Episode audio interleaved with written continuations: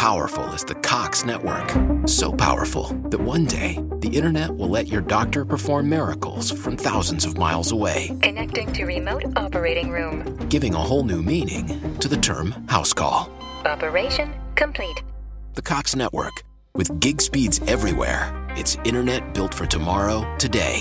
Cox, bringing us closer. In Cox serviceable areas, speeds vary and are not guaranteed. Cox terms apply, other restrictions may apply. Experiences are what people love the most about travel. Viator is a website and app where you can book travel experiences like hiking Mount Kilimanjaro in Tanzania or enjoying the views while cruising on a catamaran in the Caribbean.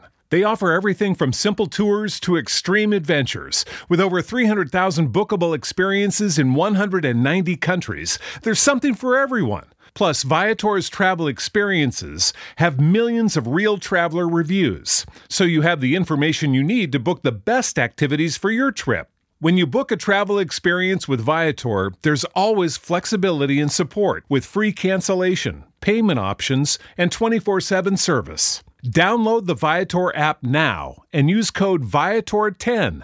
That's V I A T O R 10 for 10% off your first booking in the app. One app, over 300,000 travel experiences you'll remember. Do more with Viator. You're about to experience the life giving teaching of Bishop Kevin Foreman, Senior Pastor of Harvest Christian Center. To find out more about Dr. Foreman and Harvest Christian Center, visit our website at www.harvestcc.me. And no matter what, remember love God, love people, and love life. Unconditionally loved by God and Harvest. I come to Him just as I am but I won't stay as I am because the message I'm prepared to receive will make me more like the great I am. I am blessed and I am favored in Jesus' name. Amen. Y'all like the new one? That's the 2015 faith confession. Here it is. Go to Deuteronomy chapter 1. Deuteronomy chapter 1. Somebody say, I'm blessed. Deuteronomy chapter 1, and I want you to get down to verse number 3. And when you have it, say, I got it, Bishop. If you're still flipping, say, hold on, Bishop. I'll wait on you. Deuteronomy chapter 1. Now, Deuteronomy literally in Hebrew means to say again. So, a lot of the things in Deuteronomy you will have see already have taken place in previous parts of the scripture. Deuteronomy chapter 1, verse, uh, uh, uh, chapter 1, uh, verse number uh, 3. It says, Now it came to pass in the 40th year, in the 11th month, on the first day of the month, that Moses spoke to the children of Israel according to all that the Lord had given him as commandments to see. I want you to skip down to verse 8. See, I have set the land before you. Say, God has set a great life before me. So in the scripture, when the uh, Bible's talking about the promised land for you and I, there's no specific parcel of land. It's talking about a promised life. Watch this. It says, "Go in and possess the land, which for you and I would be life, which I swore to your fathers, to Abraham, to Isaac, and to Jacob, to give to them and their descendants after them." Look at verse nine. And I spoke to you at that time, saying, "I alone am not able to bear you." Look at verse ten then the, uh, the Lord God has multiplied you, and here you are today as the stars of heaven in multitude. Watch verse 11. May the Lord God of your fathers, now who is your fathers he's talking about? Abraham, Isaac, and Jacob. What have we learned in this series? That if you're a Christian, you're the seed of Abraham, which means whatever he said to Abraham, it was the same as if he was saying it to us. So look at verse 11. May the Lord God of your fathers make you a thousand times more numerous than you are and bless you as he has promised you. Apparently, everybody didn't read the same verse I just read because you already missed your cue to give God praise. May the Lord, the God of your fathers, well, who's he talking about? Abraham, Isaac, and Jacob. So, who was he really talking to? Us. Because if he said it to Abraham, it was the same as if he was saying it to us. May the Lord God of your fathers make you a thousand times more numerous than you are and bless you as he has promised you. Would you prophesy to somebody and tell them, say, there's a thousandfold blessing on you? Tell them. That ain't preacher hype, that's Bible. It says, May the Lord God of your fathers, Abraham, Isaac, and Jacob, make you a thousand times more numerous than you are and bless you as he has promised you. But watch verse 12. Watch verse 12, because the moment you heard that, some of y'all, this is exactly what you did. Verse 12. How? How can I alone, this is Moses saying this, bear your problems and your burdens and your complaints? Verse 11, God gives a thousandfold blessing. Verse 12, his question is, How? Father, today I decrease that you might increase. Walk now all throughout this place, tailor making this word for us, your people. Speak to us in such a profound and poignant way, Father, that people leave this experience knowing that they not just heard another sermon, but they have heard a message from the throne room of heaven. I decrease now that you might increase. Speak like only you can, with clarity, with wisdom, with power. And Father, I declare that today, that thousandfold blessing that you promised to Abraham, Isaac, and Jacob Jacob, that it would begin to manifest in the lives of the people under the sound of my voice. The days of average are over. The days of mediocrity are over. The days of just getting by are over. The days of just enough are over. But we receive the thousandfold blessing that you promised. I wish I had somebody in here that would say that, say, I receive the thousandfold blessing that God has promised in Jesus' name. Hallelujah. Do me a favor as you take your seats, high five two or three people and tell them, say the thousandfold blessing, the thousandfold. Hallelujah. Now, watch this. As we end this series, we've discovered what it is to be blessed and favored with both God and people. And I've taught on this subject much before, and I want to encourage you to get those series. And let me give you a side note. Every message I teach is tantamount to advanced seminary level instruction. So you should take notes and get CDs, and at a minimum, get the CDs. Now, we've learned that the blessing is an empowerment to prosper, to do well, and to be whole. Say to prosper, to do well, and to be whole. Now, now Hebrew is uh, in the Hebrew the word blessing is this Old Testament word or Hebrew word called barak. It means to have abundance, to salute, to be all together, to congratulate, and to make great. Now you know that because you've been here the last four weeks. Now we started this series by tracking the blessing in Genesis, and then we learned that the blessing must be chosen day by day and decision by decision. And last week we learned that being blessed is on the other side of a. Oh, oh, y'all will not do that today. Being blessed is on the other side of a nevertheless. Come on here now, God, dog. I'm liable to just take my seat if y'all don't listen to what I'm saying. Being blessed is on the other side of a. All right, there it is. Now, God told them He wanted them to possess the land in Deuteronomy. Uh, and please understand, uh, and He wanted them to be blessed 1,000 fold. Say 1,000 fold. And Moses' response to watch this former slaves telling him he's going to make them a thousand times greater than they currently were. His response wasn't, wow, thank you. His response wasn't, I receive it. His response was, how? What in the heck is wrong with somebody asking how after the King of Kings and the Lord of Lords has just announced to you that he's going to make you a thousand times greater than you currently are?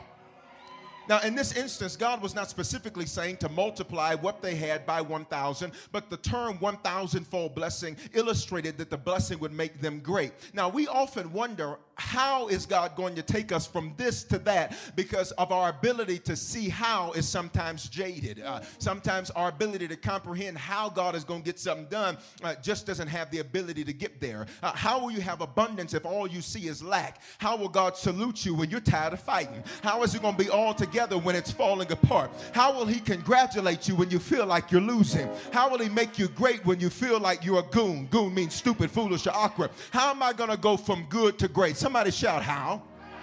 Now, the Bible is full of blessed people that at first wondered how. Abraham's response in Genesis 15 to God telling him he was going to give him a son was, Lord, how? Uh, I can't bear children uh, anymore. In fact, the scripture says that Abraham's body was dead. In other words, he didn't have the ability to produce what was necessary to reproduce. So he says to God, God, how is this going to happen? Mary, when the angel came to her and said, Listen, you're getting ready to give birth, and his name shall be Emmanuel, God with us. You know her response, How can this be? For I am a virgin. So please don't feel alone if you've been asking God how. The Bible's full of people that asked him how. Now, watch this. When it comes to seeing the blessing manifest into your life, the how is up to him. Say the how is up to him. But now the who, what, where, and when are up to you. Now, watch this. Don't worry about how he's going to do his part when you haven't first done your part. Don't ask me for your order when you haven't paid for it. Y'all not hearing what I'm saying. But please understand. Now, there's some stuff we getting ready to settle right here, right now. Please understand, because you are not going to repeat 14 and 15. I said, You are not going to repeat 14 and 15. I declare to you and prophesy to you that 2015 will be the greatest year of your life that you have ever lived. And there's some stuff that on this last Sunday we've got to settle. Touch your neighbor say, We got to settle some stuff right here, right now. All right, so who's getting ready to be blessed a thousandfold? You. All right, I, that, that's fine. Some of y'all looking at me strange and otherwise. That's fine. You can be messed up if you want to. And where are you going to be blessed? Right here in the middle of whatever circumstances you're in. And when are you going to be best 1,000 fold? Now. Now, now watch this. But for the what? Somebody say what? I want to give you a few examples from different people in the Bible so that you can see that the thousandfold blessing, which is greatness, is available for anybody and everybody. Now, watch this. In modern Christianity, there's been a movement that has now uh, diluted the power of the scriptures to suggest that if you're a Christian, you should just be some little dusty road, messed up, jacked up, somebody over here shriveling in the corner, rocking back and forth, looking weird, always struggling, not having nothing, always borrowing. That's not Bible. It's satanic and it's demonic and it comes from the very pits of hell. The only person that doesn't want Christians to be great is the enemy because he realizes that if Christians ever rise up to what God has ordained for them to walk in, that we'll take this place over. God did not send us to take sides, but he sent us to take over. But you can't take over if you can't even pay your bills. But that was last year. I said, but that was last year. You can't take over if you don't have joy, but that was last month. Somebody say, That's over. You better get used to being great, baby, because God has an announcement for you. All the hell you've been going through and all the stretching you've been going through is because He says, I will bless you 1,000 fold. What, what's this? Somebody say, What? All right, so watch this. I'm going to give you four things. I'm going to give you four things because the who is you, the when is now, the where is in the middle of whatever you're in. But the what now I've got to do my what so he reveals his how. It's not the other way around. He's not going to reveal how and then you get to do your what because that's not faith. It's not faith to walk on water, please understand, if he says, Listen, I'm going to hold you up under the water. The opposite of faith isn't fear, it's certainty. I'm going to say that again. The opposite of faith isn't fear, it's certainty. Fear involves risk, excuse me, faith involves risk. So, so, so we don't get to say, God, listen, as soon as you tell me how, I'm gonna sure do it. He says, I'm not telling you anything until I get my what. Touch your neighbor say, give him his what. All right, so here's number one. Great honor, greater healing. Great honor, greater healing. Acts 28 and 7. Uh, if you don't have it, you can just look on the screen.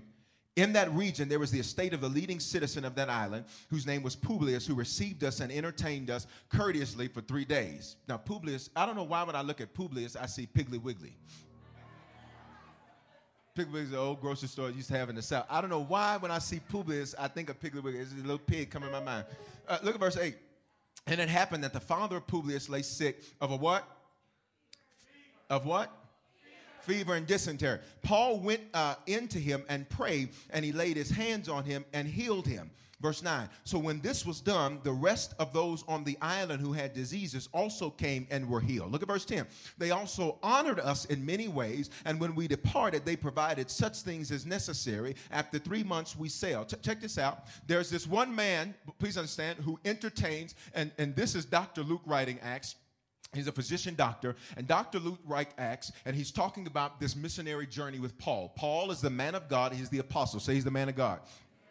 Now, check this out uh, this man's father gets sick and he's got fever and dysentery, which means, watch this, if it was not turned, that this was an instantaneous death sentence because he would have excreted all of his nutrients. Hear what I'm saying to you. But because they honored Paul, the scripture says that Paul went into the man and prayed and laid hands on him and he healed him. And not only did that man's father get healed, but then the scripture says the entire island got healed. Why? Because verse 10, they also honored us in many ways. I need you to catch this. The honor that the Maltons gave to the man of God created a season, three months of healing for the whole island. You're not hearing what I'm saying. These Maltons were non-christians. Now here's what's interesting. Is jesus said healing is the children's bread which means healing only rightfully belongs to christians which means if you're a non-christian you're not entitled to healing. If you get healed it's on accident not on purpose. But when you're a christian you can expect healing. Why? Because with his stripes we were healed but these non Christians receive the same benefits of, be, of being Christians. Watch this, not because they confess Jesus, but because of their honor towards the man of God. Y'all not hearing what I'm saying? And not only did this one man get healed, but the scripture says the entire island got healed. Somebody say greater healing. The blessing of emotional, physical, and spiritual healing can manifest through honor. I'm trying to tell somebody, please, please understand, uh, some, of, some of the healing you need, watch this, emotionally and physically and spiritually can manifest through your choice to honor. And that's why new folk can come in and get blessed real fast, and you look at them, how that happened for them? Well, because you come up in here every week, but you're dishonorable, and you don't take what you receive like it's valuable, and so it doesn't work for you because you're dishonorable. But somebody can walk in the door and honor it, and it worked for them. Say, great honor, greater healing. There's vertical honor. That means those above you. There's horizontal honor. That means those equal to you. But then watch this there's inner honor, how you treat you. Could it be that some of your emotional healing hasn't happened because while you treat other people well, you neglect you? You take care of everybody else, but you messed up, tore up, jacked up, tied up, tangled up. There's vertical honor, those above you. Horizontal honor, those equal to you. But then there's inner honor, the way you treat you. Say, great honor, greater healing. All right, number two, I got to move. Great seed, greater harvest. God said, I'll make you a thousand times. He just said, I'm going to make you greater. I'm going to make you greater. Say greater. Now I says, Two, uh, greater seed, or excuse me, great seed, greater harvest. First Kings chapter 3, verse 4. You got it? Okay, just look on the screens. Verse 4 Now the king went to Gibeon to sacrifice there, for that was the great high place. Solomon, so we're talking about King Solomon here, offered a thousand burnt offerings on that altar, which to you and I is tantamount, to, tantamount today to a thousand dollar offering. Now, here you go talking about money. Absolutely, because you keep praying for it. Stop posting prayer requests about money, and then I'll stop teaching you about it. Stop coming to prayer partners praying about your finances, then we'll stop teaching about it. It'd be, I'd be an irresponsible pastor to not teach you about what it is you pray most about. Verse 5 At Gibeon, the Lord appeared to Solomon in a dream by night, and God said, Ask, what shall I give you? Now, now wait a minute. wait a minute. Solomon gives a what's tantamount today to a thousand dollar offering. And God responds in a dream to Solomon and says, Solomon, tell me what do you want me to do for you? Okay. All right. All right. He essentially gives to Solomon a blank check. And says, Solomon, whatever you ask me for, I'm so moved by your offering. And for everybody says, God, it's about what's in your heart. Mm-mm, you should read your Bible. When the offering was happening in the scripture, Jesus would sit back and he'd stand on the other side of the treasury and watch what the people were giving. That's how he knew the widow had given a mite. How did he know she gave that? Because he stood back there and he watched her give. And then he said, Listen, you got a lot, so you giving what you gave didn't really hurt you to give that. He said, You didn't sacrifice. But this woman, who's a widow, which means she doesn't even have the ability to produce income, she gave this mite, and this was more mighty and more greater faith than what you gave because it didn't hurt you to give that, but it hurt her to give that because that's all she had. So Jesus, God rather, in this particular text, is standing back. He watches Solomon's offering. He says, God, dog, this boy just got elect, uh, uh, uh, placed into the position of being king, and he gave such a significant offering. I'm going to ask him, what does he want me to do? I, I think there's somebody in here that says, my God, that, that's what I want the Lord to do. Look, look, look, I want the Lord to come and say, just tell me what you want. Tell me what you want. Tell me what you need. I mean, there's somebody in here that. And look at verse 7. Uh, I, am skipping some verse 6, verse 7. Now, O Lord my God, you have made your servant king instead of my father David. But look what he says I'm a little child. I do not know how to go out or come in. In other words, he says, God, I feel unqualified for the greatness that I'm in. He said, So the best thing I knew to do was to give an offering. He, he said, Because I feel totally unqualified to be king. Look at verse number uh, 12. Behold, I have done according to your words. This is God responding to Solomon. He says, uh, Because in those few verses, Solomon asked for wisdom. He doesn't ask for money, he asked for wisdom. He said, Teach me how to do this. Verse 12 Behold, I have done according to your words. See, I have given you a wise and understanding heart, so that there has not been, watch this, anyone like you before you, watch this, nor shall any like you arise after you.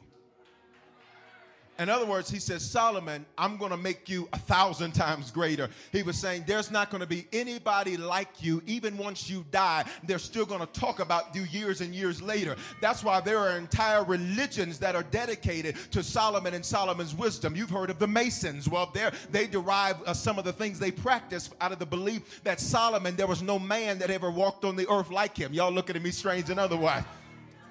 Touch your neighbor, say thousandfold blessing. Look at this, verse 13. And I also am going to give you what you didn't ask me for. He said, You asked me for wisdom. He said, But I'm so impressed with your faith. I am so moved by what you've done. See, your tears don't move God, your faith does. Your complaining doesn't move God, your faith does. Your attitude don't move nobody but you and perhaps the people that sitting around you. But God says, I'm moved by faith. And he looks at Solomon and he says, Listen, I'm going to give you what you didn't ask me for. You asked me for wisdom, but I'm going to give you more than that because great seed equals a greater harvest. He said, You only asked me for wisdom. I'm going to give you that, but I want to give you greater. Somebody shout greater. He says, I'm going to give you both riches and honor so that there will not be anyone like you among all the kings of your days. He asked for wisdom. The Lord says, I'm going to give you way more than that. Blessed people are always giving, that's why they're always receiving. I think there's a few blessed folk that know what I'm talking about. See, don't get mad at my harvest when you ain't seen my seed. Don't you hate on what your neighbor's driving when you don't know what they sow. Don't you hate on where your neighbor's living because you don't know what they sow.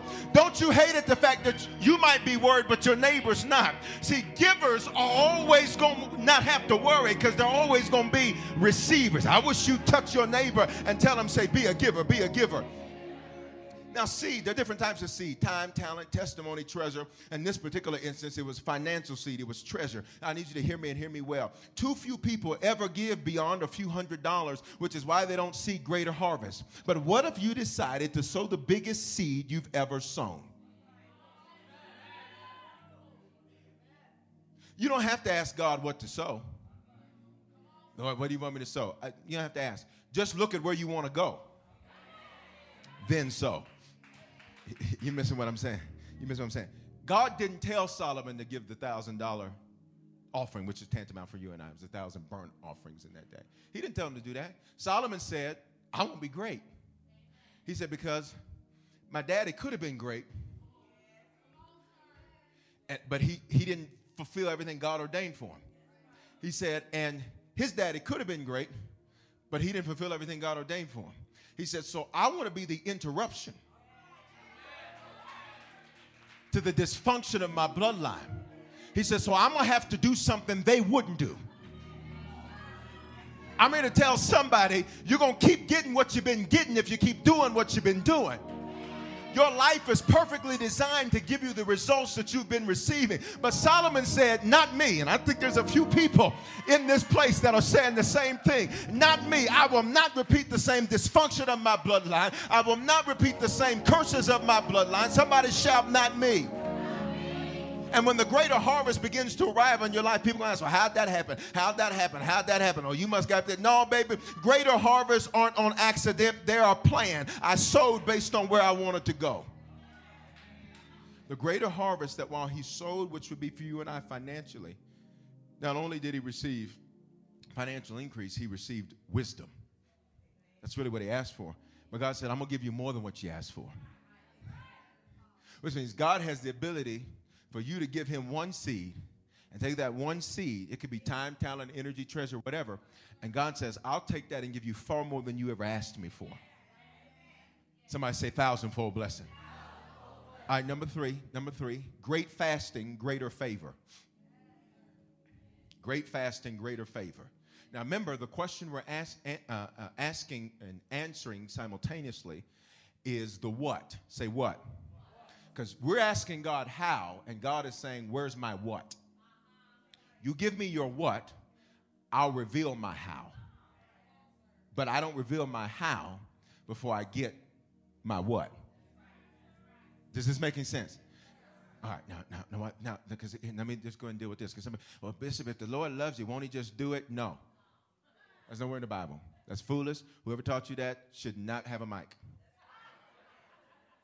I just thought since God loves me, everything's gonna work out. Not true. Not in the Bible. That's nowhere in the Bible.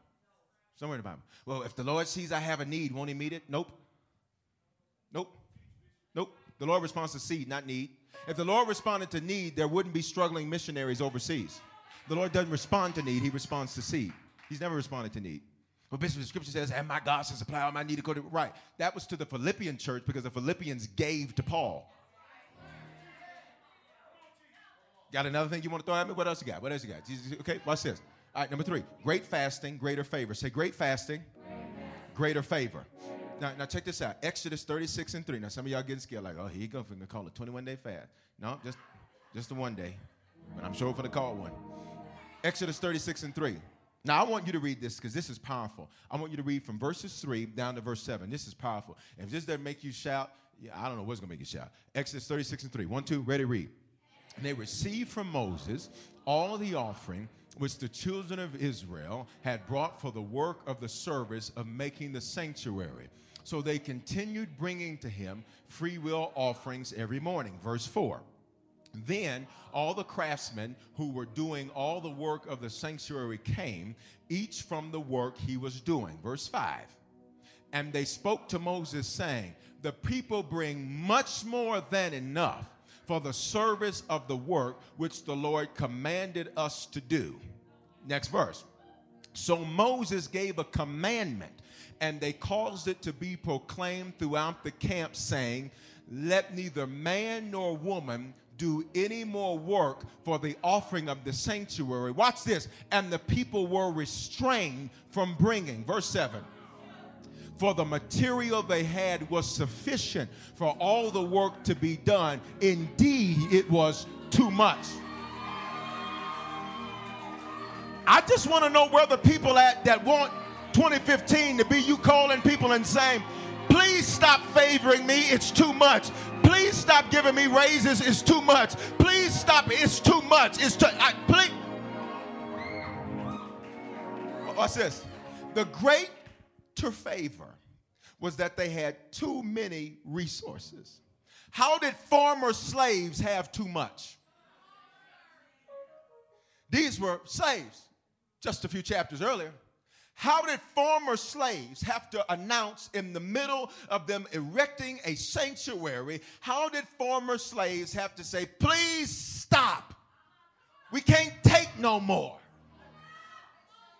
Could you imagine if that was the story of your life? I can't take no more joy. If I get one more call with some good news, See, you're so used to getting calls with messed up, jacked up news, but there's somebody in here that says, I want to get so many calls with so much good news. I,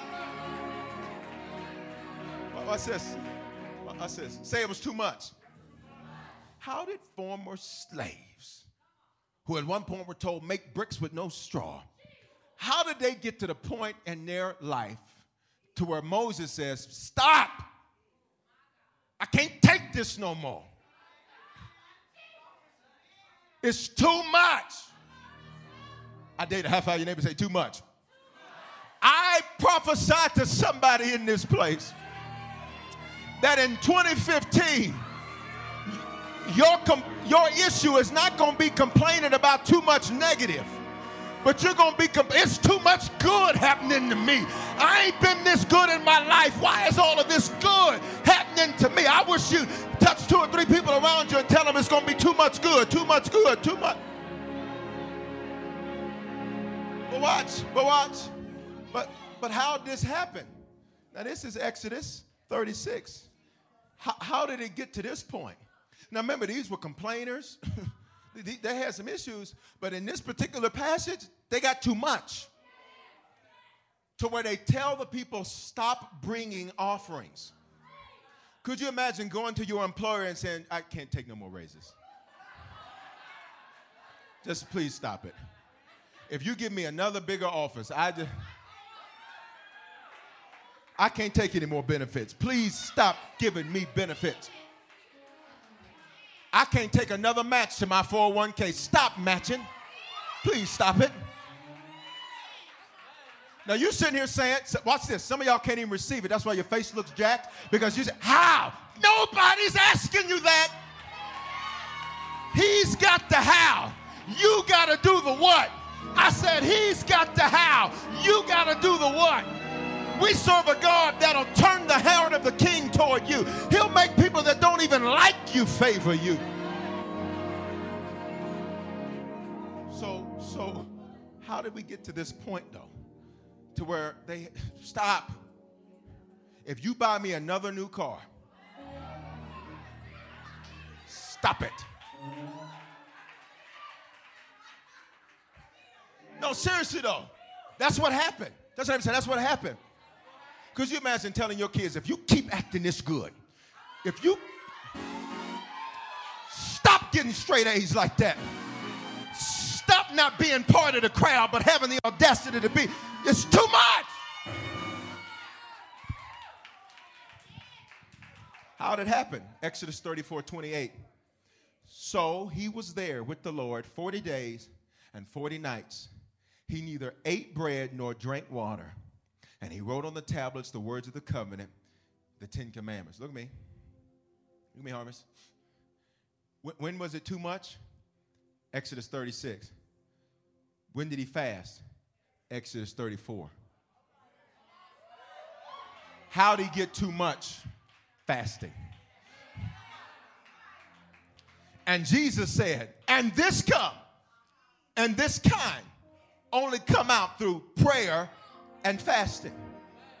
Watch this. He, he was rewriting the Ten Commandments, so he wasn't fasting to receive them. That, that, that, that, that wasn't it. When he was fasting, he was fasting so that, watch this, when chapter 36 came, God said, Listen, I got you fasting now, and you don't even know what you're fasting for, Moses.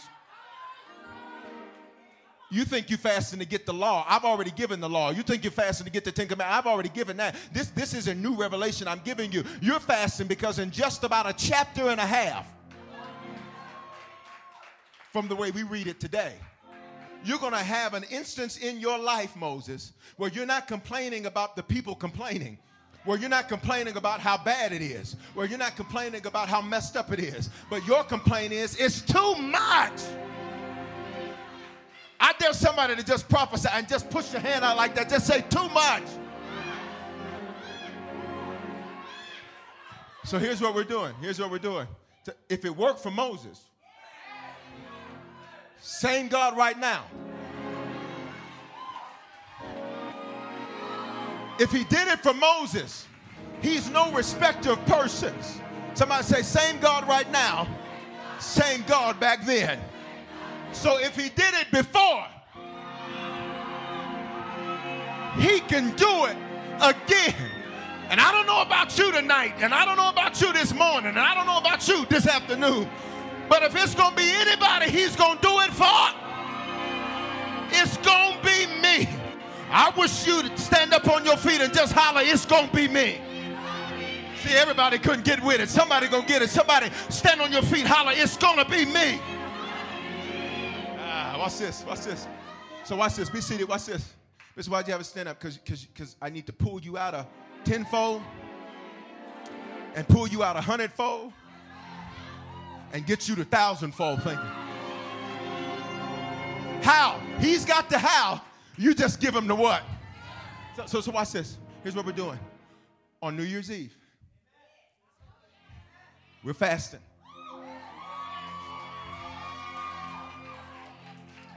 So that means in this particular week, that means from midnight Tuesday going into Wednesday. Watch this. You'll be at the New Year's Eve experience on Wednesday night. And look, we're cooking for you right after church. So you're going to be good and hungry. We're fasting. Why, Bishop? Why? Now, now watch this. We're doing a water only fast. Now, you consult your physician and your doctor for any health concerns or issues that you may have. The information shared in this message is no guarantee of any kind, expressed or implied, regarding any health. Consult your own physician. Let me send me know the bishop. I fast and I. Mm, mm, mm, okay, so water. If your doctor say you can't do water, do juice. Say you can't do juice, do whatever your doctor say you can do. But for those that can do water only, that's what we're doing. Now, why, Bishop? Because the principle's clear. If I give him my what, he reveals his how. Great fasting brought greater favor. All Moses did was didn't eat. And truth be told, he probably didn't mind losing the weight. He probably like, well, Lord, if you don't do nothing else, you know, at least I was trying to get that. It's gone now. It's over here. I was trying to work it. It's gone now. But what did he end up getting? Too much.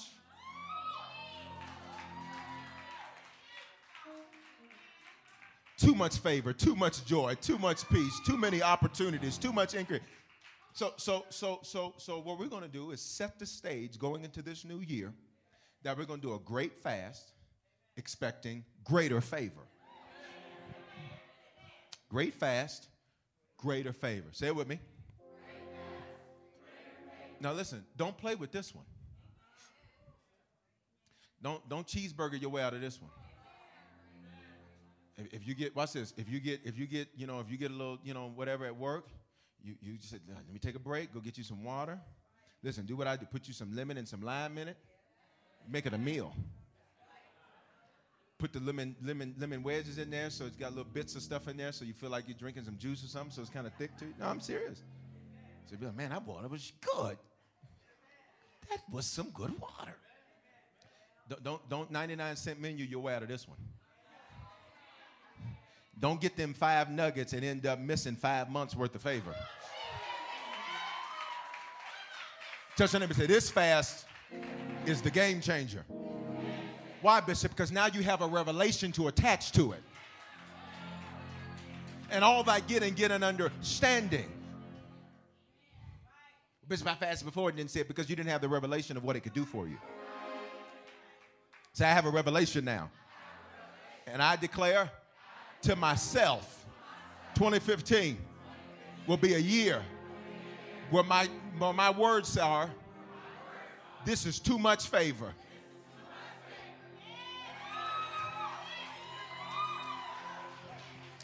And some of you ain't shouting about favor because you don't know what favor is. Favor is preferential treatment. Favor means they didn't do it for this one, this one, this one, but they did it for you. And I just need some people that believe the Bible to shout, It's me. Uh huh, yes, sir. It's going to be me. It's going to be my family. It's going to be my bloodline. And it's going to be too much. Go on and do it again. Too much. When you go to work, if somebody tries to get an attitude with you, just, ah, too much. Because they may be giving you hell this year, but next year they're going to be your greatest advocate. All right, number four, and I'm through. I'm out of time. Number four great declarations, greater destinations. Great declarations, greater destinations. Now, I, I, want you to see this. Now, if y'all will stick with me, depending on the amount of pull in the room, we'll see how much revelation I can give you. Okay. Now, you said, Bishop, what do you mean the pull in the room? What is that? Please understand, there are certain atmospheres where the demand and the draw on the anointing of God, which is just God's grace, His favor, His supernatural, it's so great. And Bishop, what creates that demand? Expectancy. There are certain atmospheres where the expectancy is ho- so high that God will do what He did not intentionally or initially intend to do. Bishop, what do you mean? What do you mean?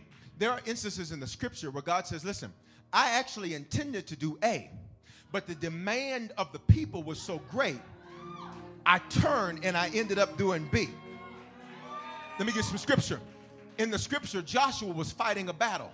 And as they were fighting their enemies, the sun started to go down. But Joshua said, No, God, I'm asking you to do something for me you've never done for anybody. I'm going to ask you to make the sun stand still because I'm not done whooping their heads yet. I'm not done winning yet. I'm not. So, Lord, would you let the sun stand still? And the Lord said, I ain't never seen a man ask me to do something so great. So, while I didn't plan on doing that, I'm going to make the sun stand still. Are there some sun stand still people in this place that say, I know I've never seen it, I know I never heard about it, but I believe He can do it for me? So, when I talk about the pool in the room, th- that's why there's certain revelation that if there's a draw, if there's an expectancy, it'll totally alter what was in, initially intended to be said. Jesus didn't intend to heal that woman with the issue of blood, but she pressed through and said, Listen, I'm getting healed today. She said, I've been messed up for 12 years. And she said to herself, If I can touch the hem of his garment, which means she de- decided her own deliverance. Any expecting people? All right, all right. Let's see. Let's see. Ephesians 5 1. Say de- great declarations, greater destinations.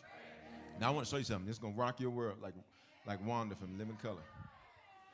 Ephesians 5 1. And I want you to read it. One, two, ready, read. Okay, look at me. Um, what does it mean to imitate? Copy. Copycat. Act like.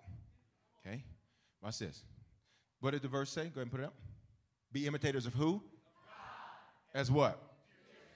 Now, there's several lessons here because parents, your children are just you. That's why sometimes you look at them, you get so frustrated. It's because God's saying, that's you.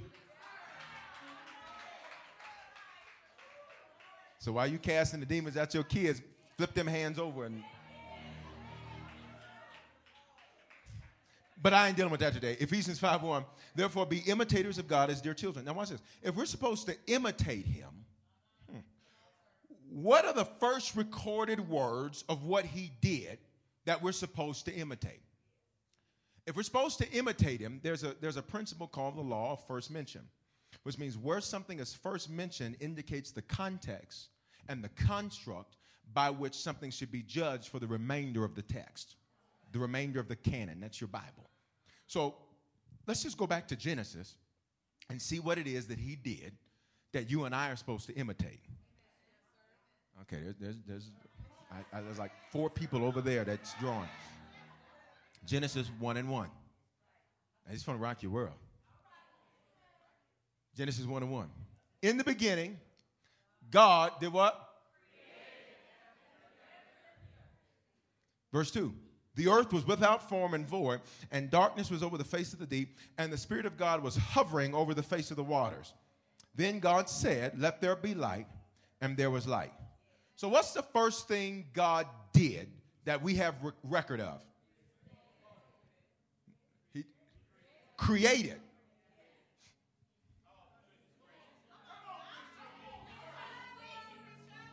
Come here, let me tell you a secret. Come here. Come here. Who me? All of y'all. Created doesn't mean what you think it means.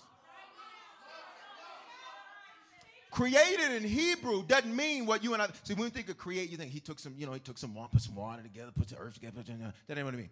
Created in Hebrew means dispatch. So let's read the verse. In the beginning, God dispatched the heavens and the earth. Well, now you might be saying, Bishop, what does that mean? Please help me understand it, sir, because I'm not getting it, understanding it. Dispatch means to solve a problem quickly and efficiently. In the beginning, God solved the problem quickly and efficiently. Say he dispatched. Now stay with me because it'll make sense in just a moment. Now, what's the second thing the Bible says he did? He hovered. Hover doesn't mean like, you know, we think of hover, you know, hover.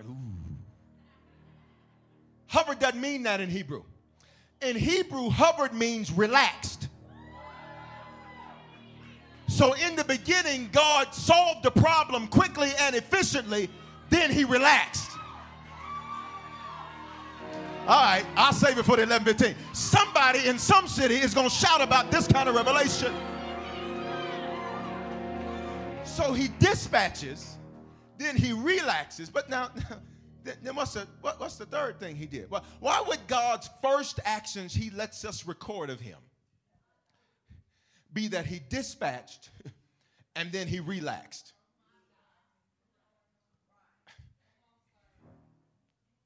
You had this big image in your mind of God working real hard.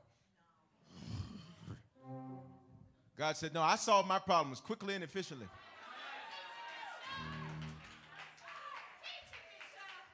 And then I relax. God says, I ain't got, to, I'm not going to be stressed. I'm the G-O-D. And that's why Psalm 8 says, Who is man that you are mindful of him, that you made him? Your Bible says a little lower than the angels, but the original says a little lower than Elohim himself. That's why Psalm 84 says, And God has made us to be gods. Little G, not big G.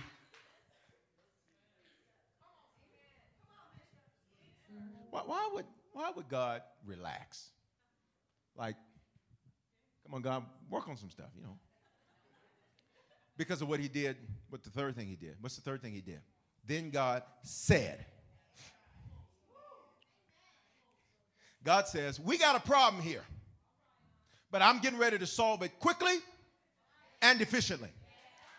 Quick deals with chronological time, efficient deals with qualitative time. God says, I'm not keeping this. Pro- Listen, there's some situations you need to look at and say, I'm not keeping you longer than a day.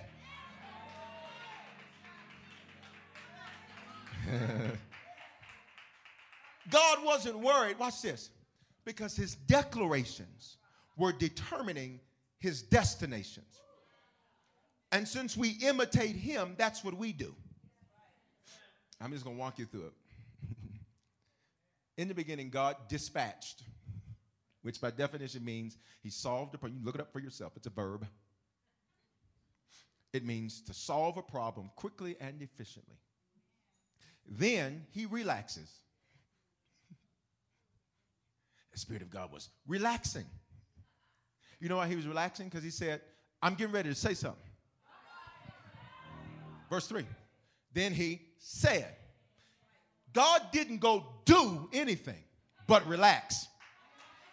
I'm here to tell somebody in here the reason you're so stressed out and the reason you got all these issues is because you're busy trying to do the how when all you need to do is the what.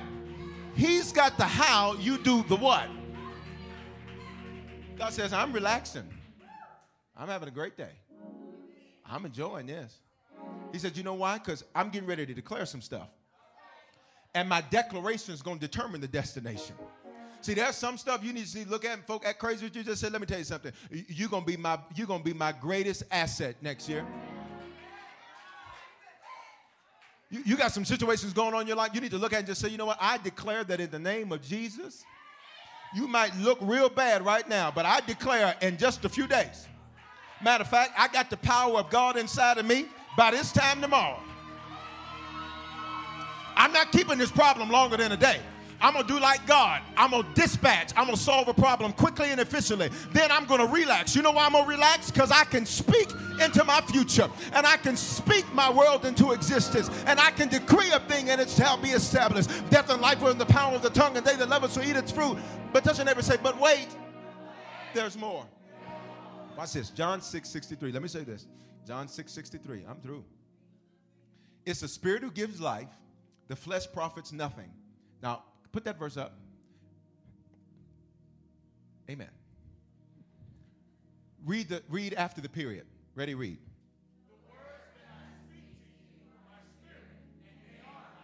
Now, is anybody reading that in the Bible? What color are those words? Red. So who's talking? Kool-Aid. No, Jesus. Jesus, Jesus. Jesus. Jesus. Jesus said, The words I speak to you are what? Spirit. And they are life. Look at me, look at me, Harvest. Words are spirits.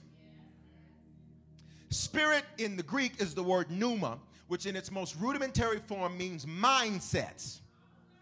Which means every time I speak or declare something, I'm releasing a spirit or I'm releasing a mindset. Y'all not hearing what I'm saying. That's why the more you make dumb declarations, the more you think dumb thoughts. I change my mindset by changing my declarations. I don't change, it's not the opposite way. which means you may feel like you're losing, but that's not your declaration. Somebody asks you how you're doing. Baby, all I do is win. And my hands go up and they stay there. Why? Because my declaration is determining my destination. I wish I had some people in here that understood this. What's this? Your words are spirit. Now check this out. Spirit means it can travel to where you can't physically travel to. Which means my words can leave December 28, 2014, and go all the way to December 28, 2015, and start walking back from there all the way back to here. Because spirits can travel where you cannot travel. I, am going to help you. I'm going to help you. Can, can I give you a little bit more? Well, no, no, no, watch this. Watch this. Watch this. In the Bible, there were very few times where Jesus actually laid hands on people. You know what he did most of the time? Declared. He says, Daughter, your faith has made you well. He didn't touch her, he just said, You're well. you keep thinking, I just need to go. Let me just, I just, I just need to go get 12 steps to this. And, and I'm not saying anything against 12 steps. You probably need to make 20 steps, but just, just Say, there are some things, in fact, all things that my declaration can fix.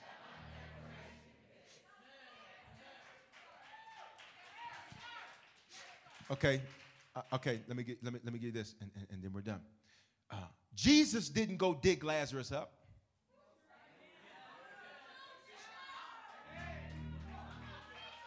Somebody said Lazarus is dead.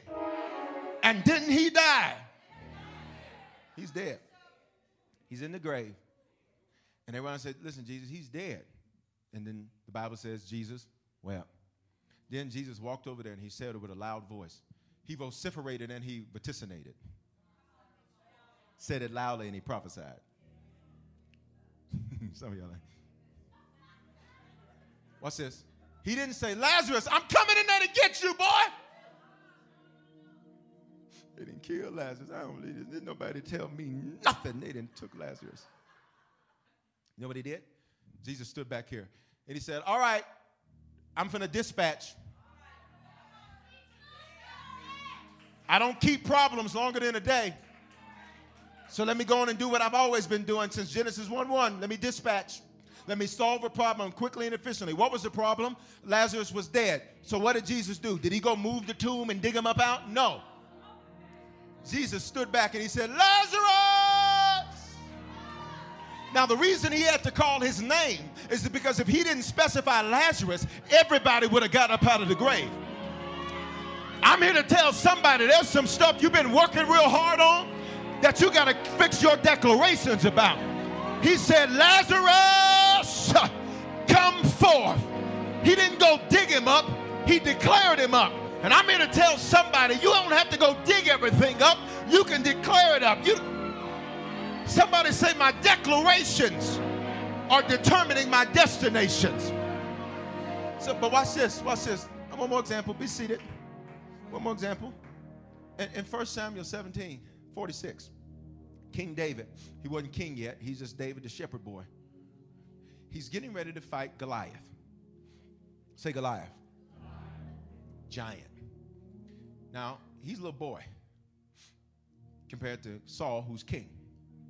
And even Saul is scared to fight Goliath. Saul is like, well, you know, he just gonna he gonna just win the day, I guess, because I'm not going out there. I you know, I've been hurt too much. I ain't going out there. I've been every time I take one step forward, I get nothing. I'm not. I'm not. And then here you come saying, but who is? See, that's why some of you, when you try to pull back, something says no. But because that's the David in you rising up that says, I haven't come this far to quit now.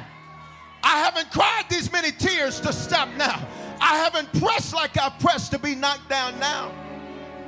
And David says, Who is this uncircumcised? That means no covenant having Philistine. Because Hebrew boys were circumcised. So since he wasn't circumcised, that means he wasn't a Hebrew. He had no covenant with God said, Who is this uncircumcised Philistine that dared defy the armies of the Lord? For 40 days, Goliath taunted the children of Israel. So you ain't gonna knock me down. That's what's been happening in some of your lives. Your problems have been saying, Well, how is this gonna happen? And you've been taunted. How? You've been stressed out trying to figure out how. You losing sleep trying to figure out how. You can't even enjoy the day because you're trying to figure out how. The doctor gave you a report and you're sitting here stressed out trying to figure out how. Don't worry about the how, you just do your what. He's got the how. David says, Well, what's going to happen for the man that kills Goliath? You know what the scripture says? They said, Well, we're going we're gonna, we're gonna give him favor. He's, he's, he's going to get some tax relief and all these other benefits. And the king's going to give him a daughter, the whole nine. David's like, Really? In other words, God says, You won't fight and not get something for your fight.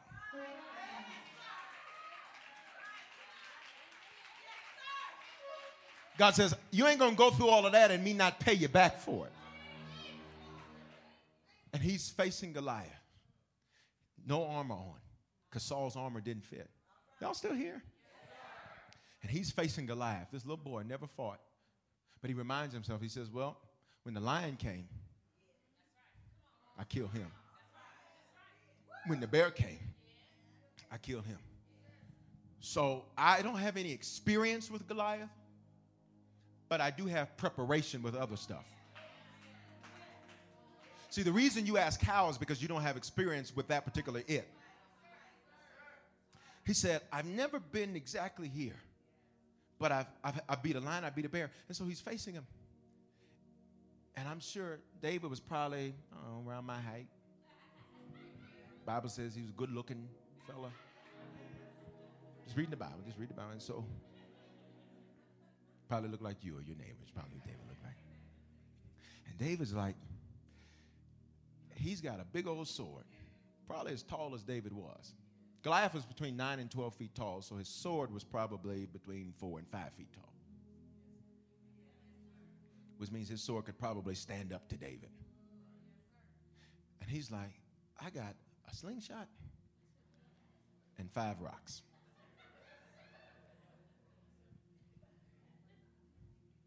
Somebody say he got five on it. Y'all shout at that. Look at y'all. Y'all supposed to be Christian folks. And here's what's significant about five.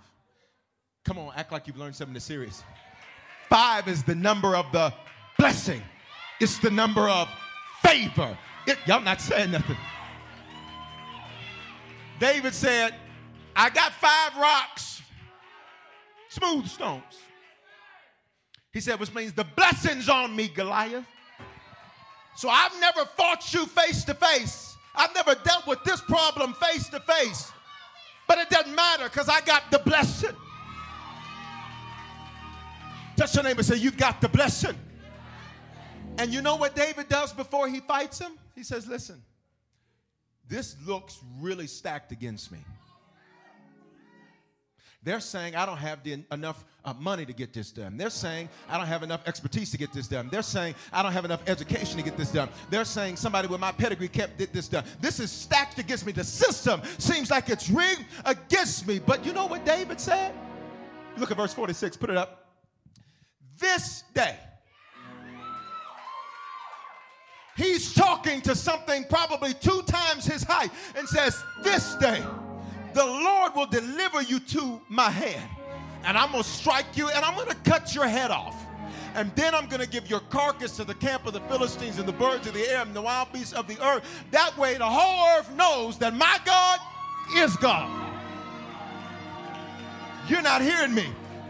Before David ever threw one of those rocks, he made a declaration. And there's somebody in here, you're trying to figure out what rock you're going to throw and how you're going to get this done. And before you get out there trying to fight, you need to make a declaration. I wish you'd shake your neighbor's arm like you're going to shake it off and tell them, say, declare a thing, declare a thing. David said, today, and I wish somebody would shout that. Today you're coming down, Goliath. Not tomorrow, not next week, not next year. But you've been in my way, and I'm sick and tired of being sick and tired about the same thing. Somebody holler today. But watch this. Watch this. Watch this. Watch this.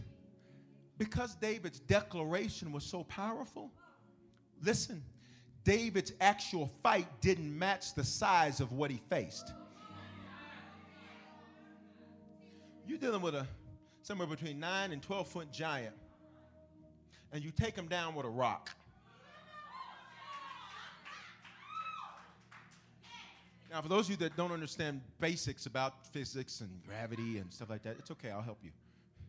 A rock should knock down a man that big. And Goliath was a warrior, which means he ate good. He's one of them, you know. He don't stand like this. He it's head and shoulders, knees and toes. It's just no.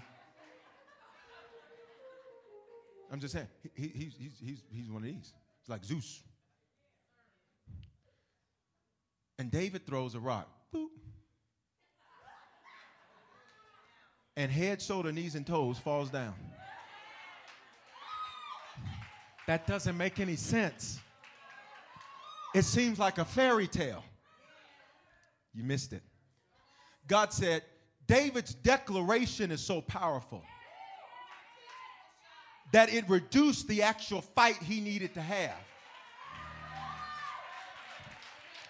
Why, Bishop? His declaration did most of the fighting for him.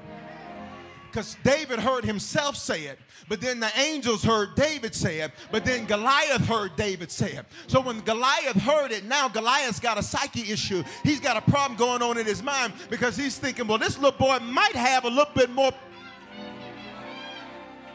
they used to say it like this it ain't the size of the dog that's in the fight, it's the size of the fight that's in the dog. And I'm not calling you a dog, but I think there's some fight on the inside of you that says, Goliath, every giant in my life today.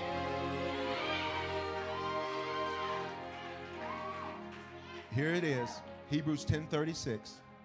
For you have need of endurance, so that after you've done the will of God, you may receive the promise. When you do your what, he reveals his how. It's not the other way around. You want to see the favor before the fast. You want to see the healing before the honor. You want to see the harvest before the seed. You want to see the destination before you make the declaration. God says it's not that way, it's the reverse. You give me great declarations, you'll receive greater destinations. You give me great fasting, I'll give you great favor. You give me great seed, I'll give you greater harvest. You give me great honor, I'll give you greater healing. Do you receive that today? Any thousandfold blessed people in this place today? How powerful is the Cox network? So powerful that one day the internet will let your doctor perform miracles from thousands of miles away, Connecting to remote operating room. giving a whole new meaning to the term house call. Operation complete. The Cox network, with gig speeds everywhere, it's internet built for tomorrow, today. Cox, bringing us closer. In Cox serviceable areas, speeds vary and are not guaranteed. Cox terms apply, other restrictions may apply. When you save on auto insurance for driving safe with USAA Safe Pilot, you'll feel like a big deal, even in a traffic jam. Save up to 30% with USAA Safe Pilot. Restrictions apply.